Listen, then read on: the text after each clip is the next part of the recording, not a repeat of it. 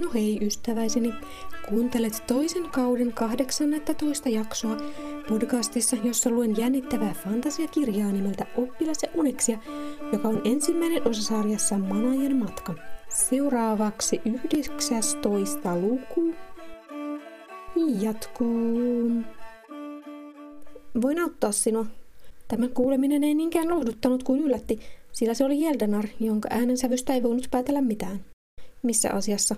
Elan sai puristettu äänen hampaittensa raosta, mutta ei katsonut pois omasta verisestä suoja-alueestaan. Ehkä hän alkoi palata saman järkimailuun, sillä tunsi sentään haaleaa häpeää surkeasta tilastaan. Hän ei kuitenkaan muistanut kuunnella, mitä demoni vastasi. Jos olisin tullut hetkeäkään aiemmin, olisit itsekin kuollut, huomautti Jeldenar tyynesti.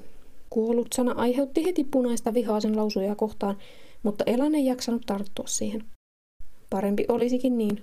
Tämä nauratti ja hän päästi senkin saman tien ulos, mutta se oli enemmänkin itku, ravisuttava nyyhkä ilman kyyneliä.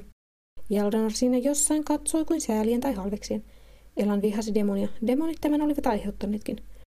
Mitä sinnekin kyttäät? Painu sitä manalaan. Elan oli tottunut itkemään yksin eikä kaivannut yleisöä, vaikka mitäpä sillä oikeastaan nyt oli merkitystä. Yritän. Jaldanar lähti, mistä Elan yllättäen hätääntyi. Älä mene, tule takaisin. Hän ponnistautui ylös maasta lohduttamaan maailmaan ja antoi veitsenkin pudota sylistään. Hyvä on, mutta vain tämän kerran, vastasi demoni ja käveli takaisin. Miltä tuntuu? Jos se oli pilkkaa, Elan tahtoi antaa samalla mitalla. Suru taisi jo tulla ulos, eikä minulla ole enää sitäkään. Millä sitten pärjään? Miten olisi viha tai kosto? Sillä ihmiset yleensä pääsevät aika pitkälle. Mitä ottaa kostaa? Hän katsoi taas alatean kuorta, tuntien pelottavan kylmyyden leviävän sisällään. Saat jonkinlaisen tyyneyden harhan siihen asti, kunnes olet toteuttanut sen. Sen jälkeen ehkä tapat tai tapatat itsesi sinut tuntien. Elan ei suostunut suuttumaan nytkään. Sittenhän meitä olisi vain kaksi ruumista. Hänellä olisi siten paljon helpompaa, myönnettäköön. Kolme tai enemmänkin. He seisoivat siinä tumput suurina. En edes tiedä, kuka tämän teki, enkä liian välitä. Elan puhui itselleen. Hänen revityissä käsivarsissaan alkoi tuntua ilkeä vihlovaa kipua ja veren menettäminen tuntui päässä. Ei sitä sentään niin paljon ollut vuotanut, vai oliko? Haavathan vuosivat yhä. Tiedätkö sinä? Sen tekivät demonit vaikkakin tavallista mielikuvituksettomalla tavalla. Paikkaa itsesi, ei meillä oli aikaa tällaiseen. Jälleen arpuhahti kuulostaen melkeinpä hermostuneelta, mutta korottamatta nytkään ääntään. Mutta kuinka sinä olet täällä? Onko Sheniram siis elossa? Elanilla välähti vähän myöhässä. Hän halusi tukahduttaa toivon kipinät, sillä ne kuitenkin pettäisivät ja polttaisivat. Mutta se oli ainoa selitys. Manajamestari ei laimin löysi loitsujaan tapaturman varalta. Minulla on kiire löytää hänet. Tuletko vai et? Tietysti, kunhan... Alatealle pitäisi tehdä jotain. Ensin pitäisi mennä hänen perheensä luo, joka varmaan lopetteli tyytyväisenä ateriansa. Ajatus tuntui mahdottomalta siinä tilassa. Elan ei osannut arvata kauanko oli siinä istunut. Tuskin kuitenkaan niin kauaa kuin luuli. Missä Iradarm sitten on? En tiedä. Luulin, että sinun kanssasi. Sanoin hän, että paikkaa itsesi. Joudut vielä kävelemään tänään. Mokoma on karannut. Missä sinä sitten olit? Ajatus alkoi sujuttaa hmeästi Ilanin pikkupäässä. Kauempana metsässä. Pikkudemonit harhauttivat minua ovelasti, enkä edes saanut kaikkia hengiltä, koska niitä oli niin monta. Shediramilla ei näköjään ole tilaisuutta kutsua minua, joten tuskin Irakaan on hänen luonaan. Vasta nyt Elan huomassa Jeldenarinkin olevan tavallista heikommassa kunnossa, tosin enemmänkin väsynyt kuin haavoittunut. Vain Mekko oli taas helmasta palannut. Nyt teet sen veren seisautusloitsun, lepäät hiukan ja etsit jossakin vettä. Sitten teet etsintätaian, demoni saneli. Tuota, eikö sinulla ole parempia keinoja etsiä manaajasi? Jeldenar yritti luultavasti ilmaista kärsimättömyyttä. On toki, mutta jos haluat säästyä ikävältä kohtalolta, sinun on pysyttävä minun seurassani. Mikään muu ei sinua tällä hetkellä pelasta. Se loitsu elan. Ah, ei se ole enää tarpeen. Kun lähdet liikkeelle, haavat vuotavat taas. Alahan messuta. Elannin oli hyvin vaikea keskittyä loitsuun, mutta löydettyään metsän sammallen tuoksusta voima hän onnistui. Sitä hän oli joka puolella yllin kyllin. Komee sumudu suedia, komee seidu savas, komee nunossa nuo somas. Haavoja pisteli entistä kovemmin, mutta veri hyytyi nopeasti ja pysyisi muutaman minuutin, jotta paraneminen ehtisi alkaa. Siinä kärvistellessään Elani aikoi inhottaa oma ihonsa ja verensä ja hän halusi kerta kaikkiaan pois sen luota. Hän oli siitä paitsi ääliö. Demoni oli jo lähdössä. Sen korpenkynnet saivat tukevan otteen mehevistä mättäistä. Hyvä. Kovin moni ei pysty auttamaan itse itseään tuolla tavoin. Käykäämme kaivolla. Meidän pitäisi nyt etsiä, mutta et pysty siihen heti. Olisi luullut ainakin Jeldenarin huomanneen, mutta ehkä se ei vain ollut huomannut tukevaa miestä, joka oli kulkenut polulla ja nähdessään hahmoja metsässä tullut lähemmäs. Mitä halvattua? Hän huusi myreästi pelästyttäen Elanin, joka ei ensin nähnyt ihmistä mustan puun takaa. Murhaaja ja jokin pirun olento, tuli ja lähti yllättävän vikkelästi juoksemaan karkuun Alathean perheen talolle päin, jonka saattoi nähdä punaisena puiden lomassa. Kauempaa kuului hänen kimeä avunhuutonsa. Nyt on sekin hoidettu, totesi Hildenar. Tule, äsken sinulla oli niin kiire. Eipä Elan muutakaan voinut. Eihän hän osaisi eikä jaksaisi selitellä tilannetta kenellekään. Se joko selviää sitä sitten ei. Varmasti oli mahdollista todistaa, ettei hän ollut murhannut tyttöystävänsä. Tuntui parhaalta suunnata metsään, pois ihmisten katseelta. Elan rauhoitti tyhjänä Jeldenaren perässä, joka harppoi kevyen vaivattomasti mättäiden ja puskien yli. Pehmeässä maastossa sen jalkojen ja varpaiden rakenteesta saattoi olla hyötyäkin. Elan alkoi jo hieman miettiä, miten saisi itsensä sen näköiseksi, että voisi näyttäytyä julkisesti. Eihän hän siinä kunnossa olisi voinutkaan mennä Älverin ja Kaisian luo. Athamenan oli tajunnut ottaa mukaansa. Hän piti katsensa maassa, johon leijaili hiljalleen raikkaan keltaisia ja oranssia lehtiä, eläen omaa elämäänsä. Nyt hän ei niitä nähnyt, vaikka ennen niissä oli riittänyt tutkittavaa. Kuka ja miksi? Miten? Elan ei edes huomannut sanoneensa sitä ääneen ennen kuin sai vastauksen. Tiedän ainakin, kenen tyylin tällainen sotku ja sekalainen lauma sopii. Ilmeisesti hänen pikkudemoninsa olivat talomeka odotettuaan juoksennelle pitkin poikin näillä seuduin. Sattumalta löysivät ensin sinut Alafean seurasta ja iskivät heikoimman kimppuun, kun eivät enää vitsineet seurata sinua. Ehkä ne pelkäsivät Iradarmia, tai vielä todennäköisemmin ne löysivät tytön jo aiemmin tarkkailen sinua. En välitä, en halua kuulla. Sama se, miten se oli tapahtunut, kaikki oli peruuttamatonta lopussa. Itse kysyit, mutta olihan tämä aika lailla arvattavissa. Tiedän sen olevan jotenkin minun syytäni, älä saarnaa. Elan tunsi jo väsymystä, mutta se ei ollut ruumiillista, vaikka hän oli kävellyt jo paljon siinä päivänä. Jellenar ei armahtanut, vaan mietti. Huono tuuri sinulla, Tämä manaaja ei liiemmin piilottele eikä aikaile, ainakaan nyt kun on päässyt vauhtiin. Hän on varmaan vain istunut odottamassa sillä aikaa, kun hänen puolivilliset demoninsa riihuvat huutiloiden ympärinsä. Valmista tulee, mutta jäljellä ei ole merkitystä. Elan ei juurikaan kyennyt kuuntelemaan.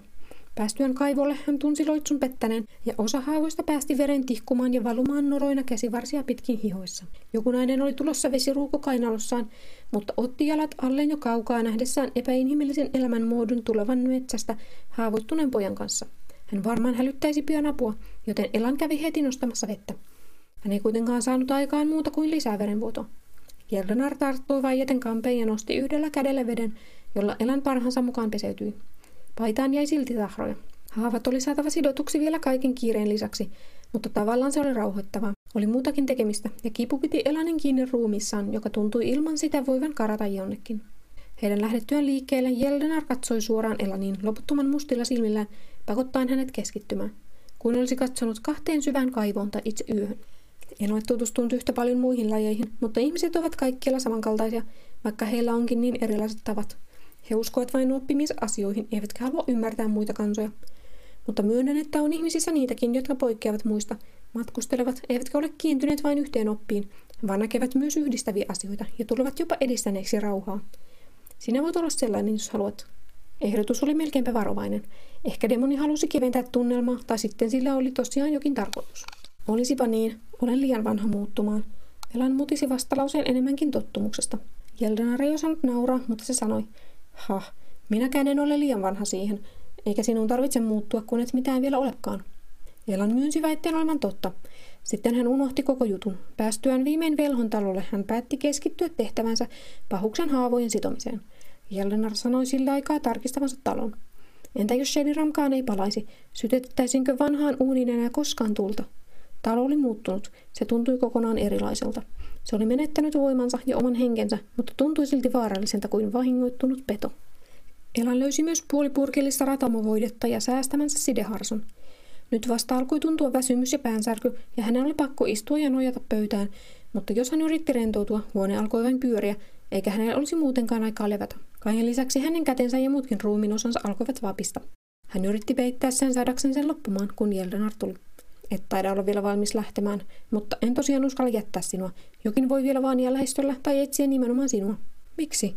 Ei hänellä mitään ollut tehnyt, vaikka eipä ollut alafejakaan. Toisaalta olisi ollut hyvä tavata tämä mystinen manaja ja kysyä syytä hänen tekoihinsa. Mutta Elan ei jaksanut miettiä. Voisin jäädä jonkun luo, ehkä Alatean perheen. Etkö huomaa, että vaarannat kaikki, joiden luo menet. Tosin oma perheesi saattaa joka tapauksessa olla seuraavana vuorossa. Kuin isku äskeinen kiskaisi taas Elanin hereille. Mitä niin? Selitä. Jeldenar katsoi häntä alaspäin kuin ei olisi siitänyt käskyjä keneltä tahansa. Kun ei löydä etsimänsä, manaajamme menee niiden luo, joiden on huomannut olevan jotenkin yhteydessä Shediramiin. Elanin kautta tietenkin. Hän voisi tuhota niin monta elämää vain turhalla olemassaolollaan, mutta sen loppuminen ei enää auttaisi. Minun on ehdittävä sinnekin. Paljonko hän saattoi luottaa demoniin? Se oli nyt ainoa paikalla. Yritä sitten ryhdistäytyä. Elani erottautui pöydästä. Etkö voi lennättää meitä? En ainakaan umpimähkään. Korkeintaan vähän matkaa. Jeldanar katseli levollisin ilmein ympärilleen ulos ikkunoista, jotka he olivat korjanneet. Elanin tuli jo ikävä mestariaan ja hän huolestui yhä enemmän. Hän nousi seisomaan, mikä ei ollutkaan helppoa nyt kun hän oli kerran istunut. Sydän alkoi kuitenkin tykyttää taas kun he menivät ulos. Elan olisi halunnut ottaa jotakin mukaansa, mutta ei oikein tiennyt mitä. Jos pystyt loitsimaan sen etsintäpallosi, tee se, Jellenar tokaisi. Elan yritti ja onnistui. Minä pysyttelen tässä lähellä. Tällaisena näin hyvin laajalle. Demoni selitti ja häipyi näkymättömiin, niin ettei Elan ehtinyt nähdä, kuinka se sen teki. Yksin hän laittoi pallonsa hakeutumaan Shediramin luo. Kier emasema, kier eesiema. Ja taas alkoi kompurointi. Eikä Jukkua kovin kauaksi ollut ehditty raahata. Tuntui silti, ettei heillä ollut paljon mahdollisuuksia saavuttaa häntä näin. Eikö Jeldenar nyt hetkiseksi voisi jättää Elania yksin? Vaikka se olikin totta, kuulostaisi typerältä sanoa, ettei hän ollut niin tärkeä. Kaipa demoni tiesi paremmin, Elan päätti ja pani kaikki voimansa loitsun ylläpitämiseen ja seuraamiseen. Hän yritti olla hidastamatta sitä kertaakaan, vaan roikkui sitkeästi perässä puiden lomassa, kunnes ei enää nähnytkään sitä. Sen olisi pitänyt pysyä aina saman välimatkan päässä. Hänen taikomisensa taisivat olla siinä siltä päivältä. Hänhän oli vasta pahainen oppilas ja muutenkin heikkona ja sekaisin. Elan luovutti ja istahti voikaisten sammaleiselle kivelle. Se oli kostea. Närhi rääkäisi, kuin kaikki olisi ollut hyvin ja ennallaan. Sen elämässä ei ollut muuttunut mikään muu kuin, että sen reviirillä käveli vieras. Hetken kuluttua Elan nosti päänsä käsistään, joihin oli sitä nojannut.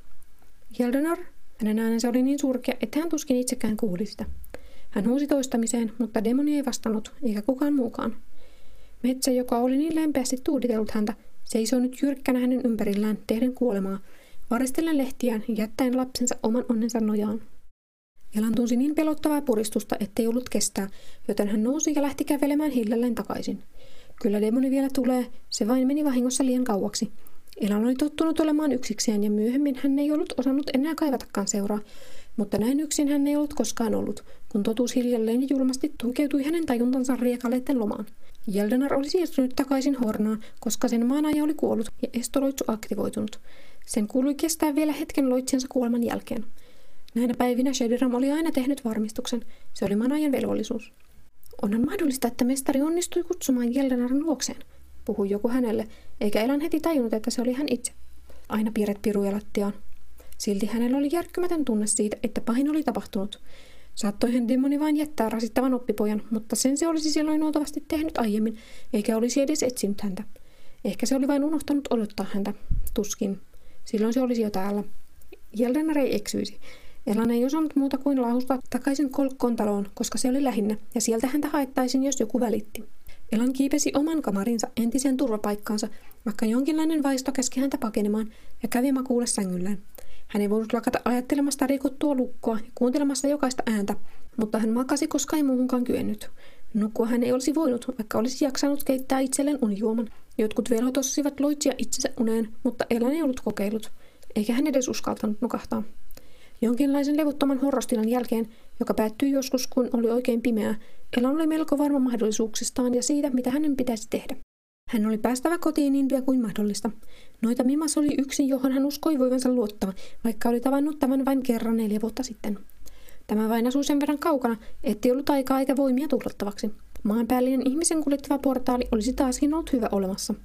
Käytännöllisintä oli itkeä selällään, räkä ei joka paikkaan, vaikka kyyneleet menivät korviin. Elania huimasi vain hetken, kun hän nousi istumaan. Kyyneleet kutittivat liikkuessaan korvissa. Säkkipimeässä hän hapuili tiensä vaatekirstulle ja vaihtoi likaantuneet vaatteensa pestyihin housuihin ja paitaan, jonka hihat hän kierri ylös kuten edellisestäkin. Typerät haavat olivat vielä hyvin arat harson alla. Hän löysi vielä hameen ja puki sen ylleen, muut vaatteet olivat kaupungissa. Hän pääsi pimeä tunnustellen alakertaan ja keittiöön ja astui tavarallajaan. Ei sentään ruumiiseen eikä demoniin, eikä mihinkään kovin terävään. Pöydällä tuntui olevan yhä öljylamppu. Vaikka halusi säästää voimiaan, Elan etsi magiaa sisältään ja imi sitä ulkoa. Umble yhtun muhi ympälle mausi. Kipinä sytytti lampun eikä Elan säästellyt öljyä, vaan sääti liekin suureksi saadakseen enemmän valoa. Hiukan häntä huolettivat myös metsänhaltijat, jotka ainakin kerran olivat pyrkineet talolle. Nyt ei mikään estäisi heitä ja he näkisivät valonkin. Muutenkin melkein mikä tahansa monia eläimiä lukuun ottamatta pääsisi ovesta sisään. Voisihan sen lukita taijalla, mutta Elan ei nyt jaksanut miettiä miten, eikä hän varmaan enää pystyisi sellaiseen pikkuloitsunkaan. Hän keräsi voimia ja arvaili, pystyisikö hulluun yrityksensä. Kaikki riippui mestarin muistiinpanoista. Jos hän epäonnistuisi, siitä tuskin koituisi muuta haittaa kuin että Elan itse saattaisi kuolla ja yksi tai useampi erittäin vaarallinen ja verenhimoinen demoni pääsisi irralleen Lesreanin. Epäonnistuminen oli kyllä todennäköisempää kuin onnistuminen, koska hän ei tarkkaan tiennyt, mitä oli tekemässä. Se oli aina ensimmäinen asia, jonka piti olla kunnossa, kun mitä tahansa taikaa lähti tekemään. Epätietoisuus ja epämääräinen tieto, jos mikä oli tuskastuttavaa. Ainakin Elan pakenisi viimeiseen asti painajaista, joka vaani nimenomaan talossa. Se oli pelottava ja siellä vaani kuolema. Miettiessään hän söi ruoan tähteitä, mitä nyt löysikään. Toisaalta ruoka inhotti häntä, mutta hän pakottautui pureskelemaan huolellisesti leivänpalan, hapankaalin, suolakalan ja nahistuneet naurit. Elan tiesi tuhlaavansa aikaa, mutta hän meni takaisin ylös, etsi enempää ajattelematta omat paperinsa, vanhan tuohikuorensa, tyhmät rakkausruunut, joita Alathea ei ollut vielä kuullut, ja muistiinpanot ja vei ne taas keittiöön. Hän silmäili oppinsa läpi, otti Vetstenin riimuista kertovat muistiinpanot ja ikuisen kielen sanoja sekä loitsuja selittävät kohdet talteen hameensa taskuun.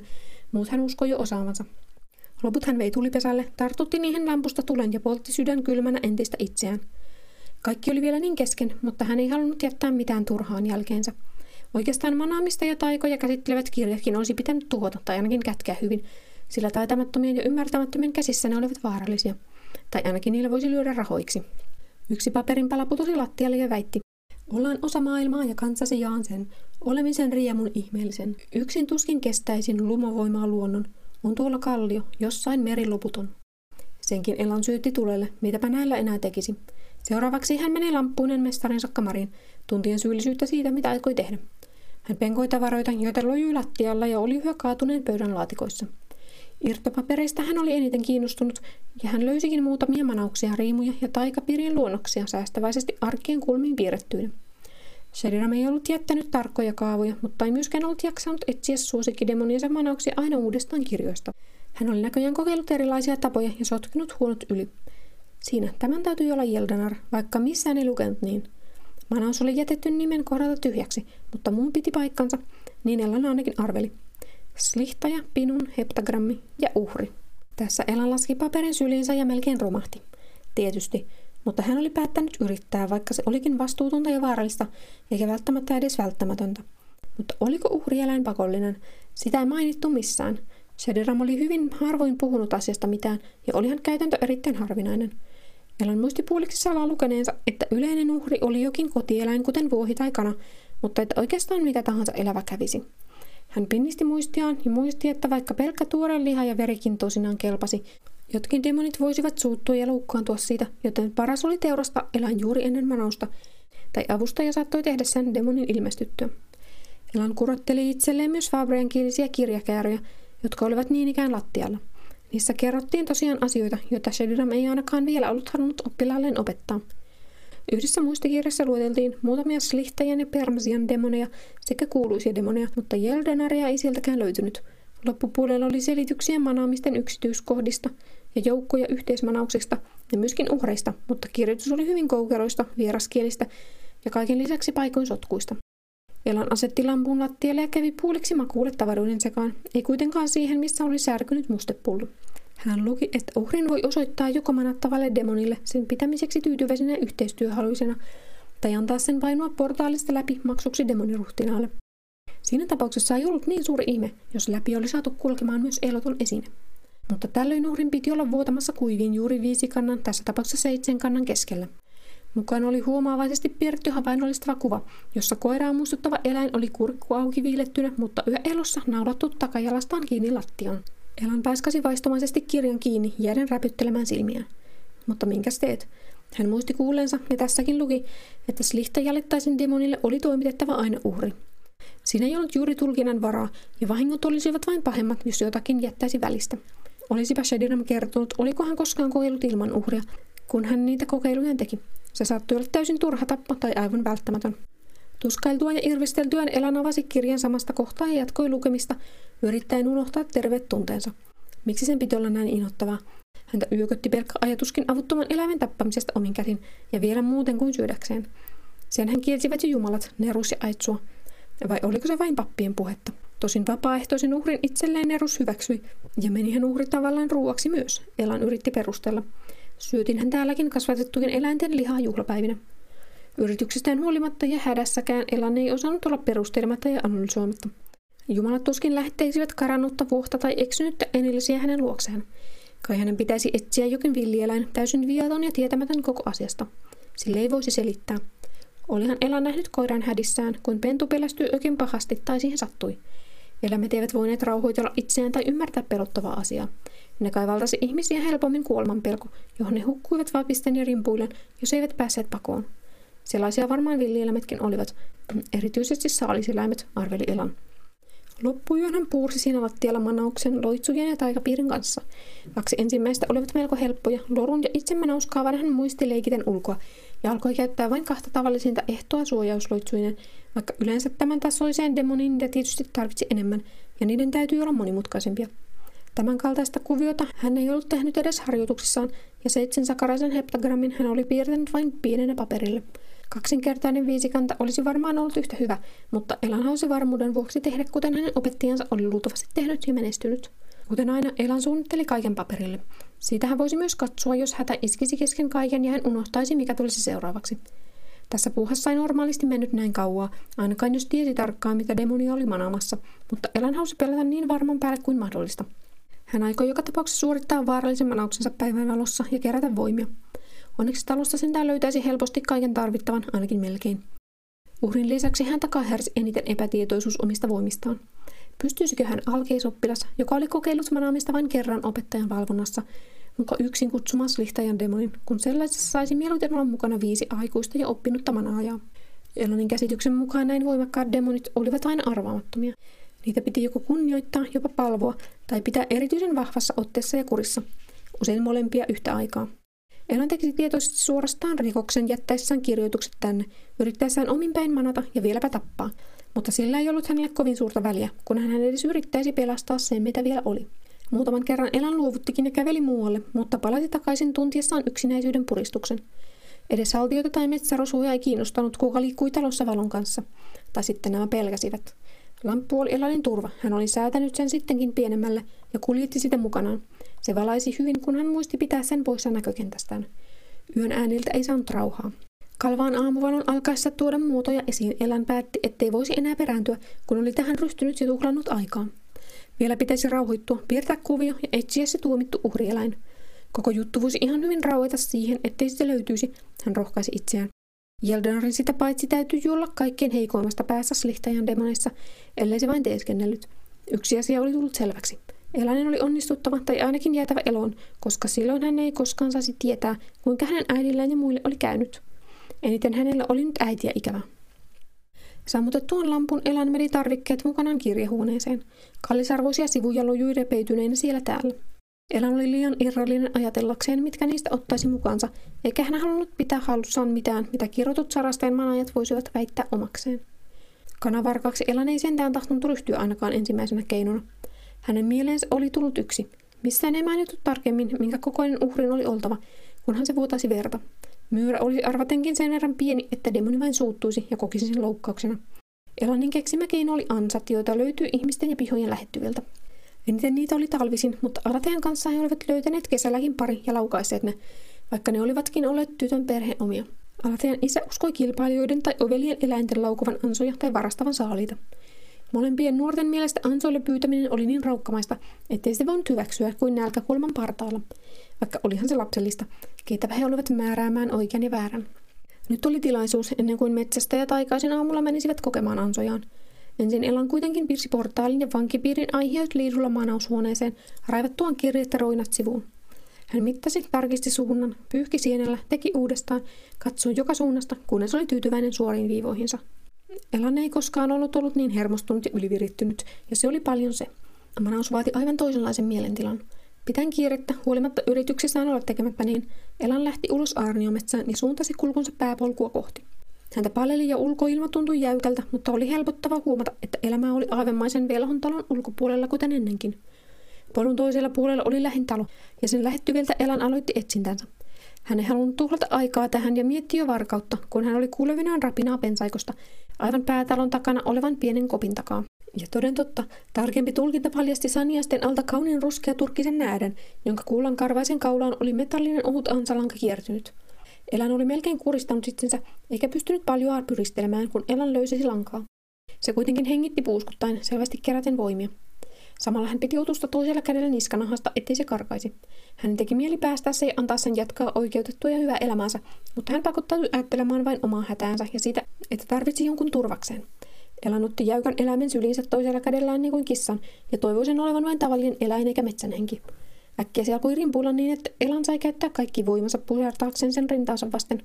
Ja kaiken lisäksi se päätään vääntämällä iski neulan terveet hampaansa hänen ranteensensa, vaikka oli yhä niskanahastaan kiinni. Elan ei irruttanut, vaan vedet silmissä kesti ansionsa mukaan. Siinä kamppaillessaan hän näki ukkelin tulevan pihassaan huussia kohti. Ja voi ei, kai hän oli tulossa tarkistamaan ansan, eikä Elan ehtinyt muistella, voiko toisen olennon muuttaa näkymättömäksi. Itseensä hän oli kokeillut sitä vain kerran huonolla menestyksellä. Hän kyykki niin hiljaa kuin osasi, kuunnellen kuinka ukko ähkiä meni huussiin ja rojautti oven kiinni.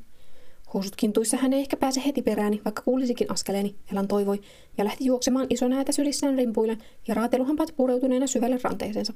Hänestä tuntui, että ne olivat luussa asti. Oman tuntonsa takia hän olisi toivottanut syöpäläisetkin tervetulleeksi, vaikka ei hän näitä siitä hyvitystä saisi.